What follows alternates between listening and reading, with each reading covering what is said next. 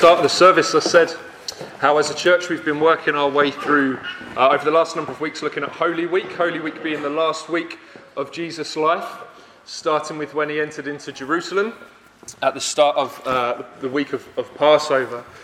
And then we've looked, so we looked at that, Palm Sunday, looked at when Jesus instituted the Lord's Supper, the breaking of bread with his disciples. Last week, Mike was taking us through looking at Good Friday, Jesus' death on the cross for us. And today really is the culmination of Holy Week, where we celebrate the fact that Jesus was raised from the dead. Resurrection Sunday really is the good news for all of mankind. And over previous weeks, we've uh, really been basing ourselves in the Gospels, so the, the four books of the Bible that uh, give an account of Jesus' life, of his death, and of his resurrection. It was from the Gospel of Matthew that Jill was reading earlier, the, the account of the resurrection story. But I want to do things a little bit differently just for the next few minutes because this morning I want to focus not on the resurrection account from one of the Gospels, but I want us to spend a, a little bit of time in a part of a letter that Paul wrote to the church in Corinth. So if you've got your Bibles with you, if you can turn to 1 Corinthians and chapter 15. While you're finding your way there, just to kind of set a bit of background in terms of my thinking for today. I don't know if anyone had seen uh, that the BBC have re- they'd recently commissioned a survey about the resurrection of Jesus. Had people seen this? It had been on their website, uh, and I was made aware of it last week. And they published their findings last Sunday. This, it was the day that I found out about it. And the headline of the article was this Resurrection did not happen say, a quarter of Christians. So that was the headline that they'd put to the results of this survey. Resurrection did not happen according to a quarter of Christians. There's been lots of follow up articles, lots of follow up things that have been written, actually, to say that there's a few problems with the way in which they've defined Christians and the way that people would identify themselves, whether they would consider themselves active Christians or not. So there's lots of articles that very helpfully unpack that. But I don't want to get into that too much today whether actually that is a, a realistic uh, or accurate figure or not, I don't want to get into that. But what it does do is that it raises some very important questions about the significance of the resurrection and about its centrality to the Christian faith. Just how central the resurrection, the fact that Jesus was raised from the dead, how fundamental that is to Christianity. And the question that came to mind immediately after I heard about this survey and I heard about this article that the BBC had written.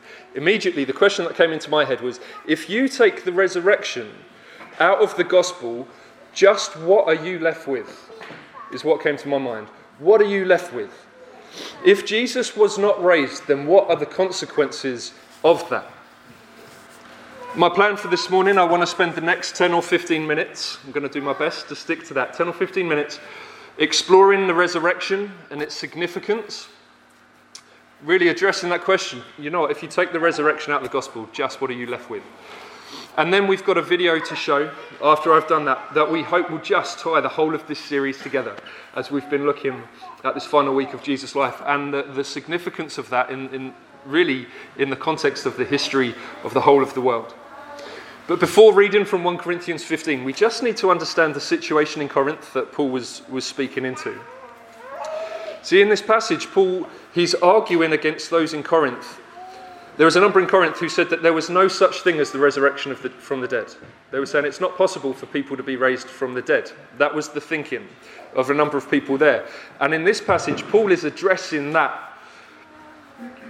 He takes this view and he works through its implications as if that view was correct. He says, okay, so if there is no such thing as the resurrection from the dead, we need to think this thing through and think about what the implications are for us as believers. So let's pick up from verse 12 of chapter 15. So, bearing in mind the situation in Corinth, people saying actually there is no such thing as the resurrection from the dead, people cannot be raised from the dead. This is Paul's response to that. He says, Now, if Christ is proclaimed as raised from the dead, how can some of you say that there is no resurrection from the dead? But if there is no resurrection of the dead, then not even Christ has been raised. And if Christ has not been raised, then our preaching is in vain and your faith is in vain. We are even found to be misrepresenting God because we testified about God that he raised Christ, whom he did not raise, if it is true that the dead are not raised. For if the dead are not raised, not even Christ has been raised. And if Christ has not been raised, your faith is futile and you are still in your sins. Then those also who have fallen asleep in Christ have perished. If in Christ we have hope in this life only, we are of all people most to be pitied. Okay, so we're going to leave it there for a moment and we're going to kind of unpack this a little bit. You see, Paul's response is this if the resurrection does not exist, then the consequences to the Christian faith are absolutely devastating. Okay? If the resurrection does not exist, consequences are devastating. He says that if there is no resurrection from the dead, if it is not possible for people to be raised from the dead, then Jesus has not been raised. He's still dead. He's not alive.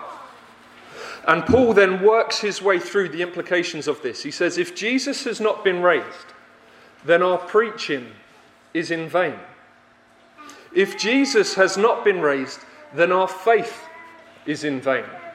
If Jesus, in fact, has not been raised, then our faith is futile. If Jesus has not been raised, then we are still in our sins. If Jesus has not been raised, then for those who have already died, there is nothing more for them. That is the end. That is the end of their story. Paul uses that little phrase in vain a couple of times. To, to the, the literal translation of that, or another way of looking at that, it means it's empty. He says it's empty. He says, Our preaching, the message of Jesus that we are to make known, the message that we are to make known to people about Jesus, the good news. If Jesus has not been raised, our preaching is empty. There's nothing to it, it has no content. He says, likewise, our faith, that which we are hoping for, that which we are placing our security in, if Christ has not been raised, do you know what he says? It's empty. There is nothing to it.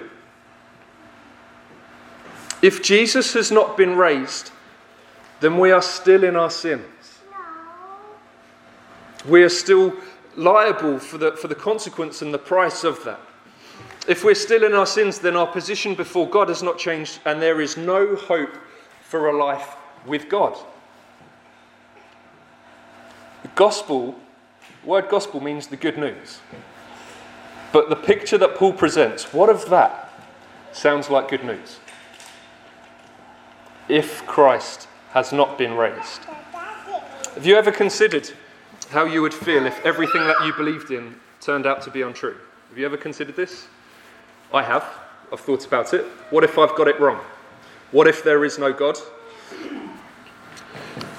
And for a number of years, I thought, you know what? Even if I've got it wrong, I still feel like I would have lived a good life. I would have looked to love people. I would have looked to serve people. I feel it would have been worthwhile. That's how I would have answered people if they'd said to me, What if? I think that answer's wrong now. Andrew Wilson, uh, who some of you may be familiar with, he was on a radio show a number of years ago. And that question was asked What if we've got it wrong? What if there is no God? And someone on the panel said this. They said, Similar answer to mine. Even if I've got it wrong, I still would have lived a good life and I think it would be okay.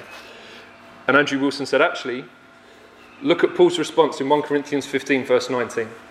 If in Christ we have hope in this life only, if we've got it wrong, if there is nothing beyond this life, he says, if, if in Christ we have hope in this life only, we are of all people most to be pitied.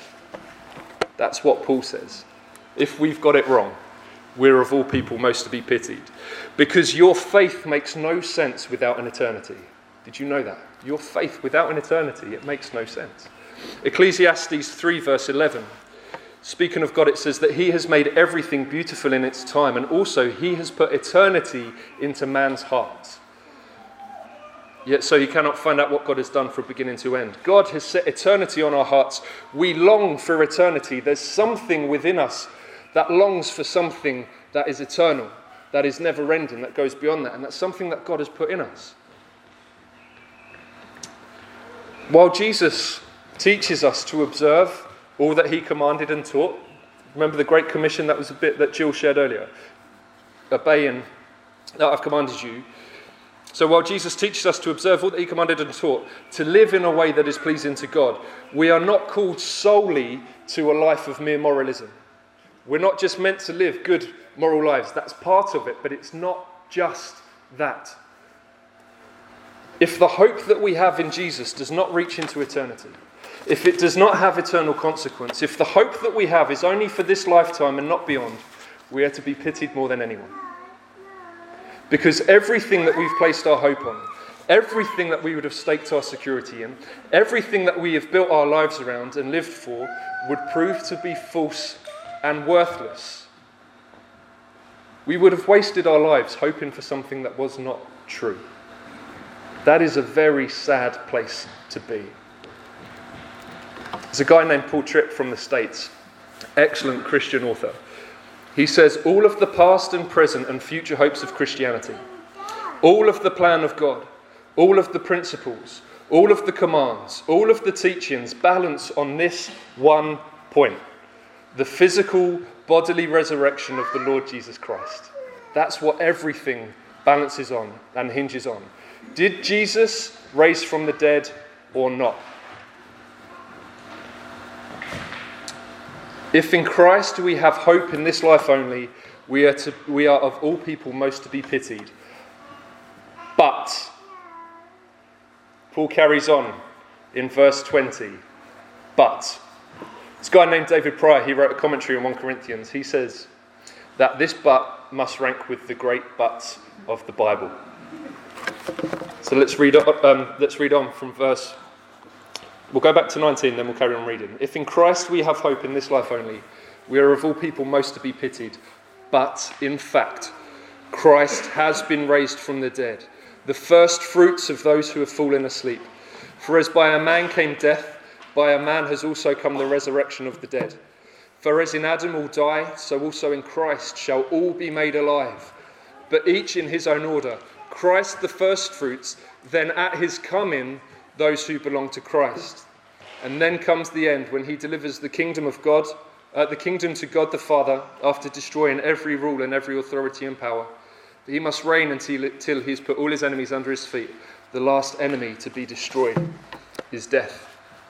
You see, Paul now turns from his hypothetical statements. If Christ has not been raised, this is what it means. And he's turned from these hypothetical statements to certainties. But in fact, Christ has been raised from the dead, the first fruits of those who have fallen asleep. First fruits, not part of our everyday vocabulary that we tend to use, it's an agricultural term. And the first fruits, they're the first shoots that would break through through the ground, the first bits of the harvest, the first signs of life of the crop. And when you saw the first fruits coming through, when you saw the first shoots of life coming through, you knew that the rest of the crop was on its way. The first fruits were, they were a guarantee that the rest of the harvest is going to come as well. See, in using this picture of Jesus as the first fruits, Paul is stating that because Jesus has been raised from the dead, because he's been raised from the dead, there is a certainty, there is a guarantee that what has happened to Jesus will happen to us. Isn't that good news? The resurrection is a guarantee, it is a surety, it is a certainty. What has happened to Jesus will also happen to those who are in him.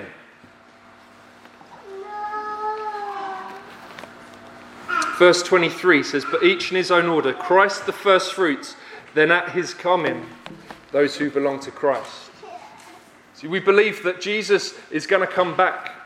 Jesus is coming back for his bride, the church. And when he does so, when Christ returns, all of those who belong to Christ will be resurrected just as he was. He is the first fruit, the promise, the guarantee. That is why the resurrection, that is why Resurrection Sunday is such a significant part, not just of our lives, but of history, the history of the world. It's so significant because, because Christ was raised from the dead. There is a guarantee that what happened to Jesus will happen to those who are in him. We are waiting for his return. But Jesus is our guarantee, our certainty that what will happen to him, what happened to him, will happen to us. Andrew Wilson, who I mentioned just a while ago, he was doing a talk at uh, the New Day Youth uh, Festival Youth Conference. It's back in 2014. And the, the, I think the title of it was What Happens When You Die. And he spent a bit of time in this passage in 1 Corinthians 15 talking about first fruits and what that means, about the guarantee and certainty that it means for those of us who are in him. And he used another really helpful picture that I just want to share with you today. He started talking about lightning. What is the thing that many of us do when we see lightning? What do we what can we just do automatically? We see lightning, we can start counting, can't we? One, two, three. Why are we counting? We're counting because we know the thunder's coming. And I know it means it gives us a way of knowing how far away the storm is. The only reason we count is because we know that the thunder's coming. The lightning lets us know that. It's just a matter of waiting. We count because when we see lightning, we can be sure that thunder will follow. It's just a matter of time, it's a matter of waiting. We see a flash of lightning, we wait, wait, wait and the thunder comes. Jesus has been raised to life. Now we wait, we wait, we wait, but we know, we know that we too will be raised with him. Because he is the first fruits, the one who has gone before us. It is inevitable. It will definitely happen, just as sure as thunder follows lightning. And what does this resurrection look like? What does it mean for us? Are you ready for this? If we jump to verse 42, it says, So it is with the resurrection of the dead. What is sown is perishable, what is raised is imperishable. It is sown in dishonor, it is raised in glory. It is sown in weakness, it is raised in power. Let's jump to verse 47. The first man was from the earth, the man of dust. The second man is Jesus, is from heaven. As was the man of dust, so also are those who are of dust. And as is the man of heaven, so also are those who are of heaven. Just as we have borne the image of the man of dust, we shall also bear the image of the man of heaven. That is what it means for us. What has happened to Jesus will also happen to us. This is why the resurrection is such good news. That is why we celebrate it not just today, but every day, because the resurrection of Jesus changes absolutely everything. It's the resurrection of Jesus that gives us hope. It's the resurrection of Jesus that gives us an eternity that is secure, that is guaranteed. If Christ had not raised, then to be quite blunt with you, what we're doing here, we are wasting our time. But Christ has been raised from the dead. And because he's been raised from the dead, he is our guarantee that what happened to Jesus will also happen to us. That is good news. Just want to finish with this, and then we're going to watch a video. One of the articles that was, was written kind of uh, in response really to this article by the BBC in their survey was done by a guy named David Robertson, and he said, just want to really finish what I want to say with this. For the Christian, the resurrection gives us a, ho- a future and a hope. It's personal, certain, and it's unimaginably wonderful. It's what we're celebrating today. Throughout the series, it's come up a number of times, either from Mike or myself. We've said that Holy Week, that last week of Jesus' life, starting with Palm Sunday and culminating with Resurrection Sunday, we've said it's the most important week in the history of the world. We've said that time and time again because we believe it to be absolutely true. The video we're going to watch is um, the spoken word poem that Steph Liston did at New Day a few years ago called He Was and Is and Is to Come. We played it to you when it first came out one summer. They've now put it, they've done an animated video of it, and we just want to watch that. Even though you've heard it before, I've heard it a number of times, and every time I hear it, it does something for me that just makes me want to praise and worship God. It's quite a long video, it's about 14 minutes, so just so you're aware that you're not just expecting it to be finished in five, ten minutes, but it just speaks of how Jesus was there from the very beginning, how Jesus came, he lived, died, was rose again, and how he's going to come back.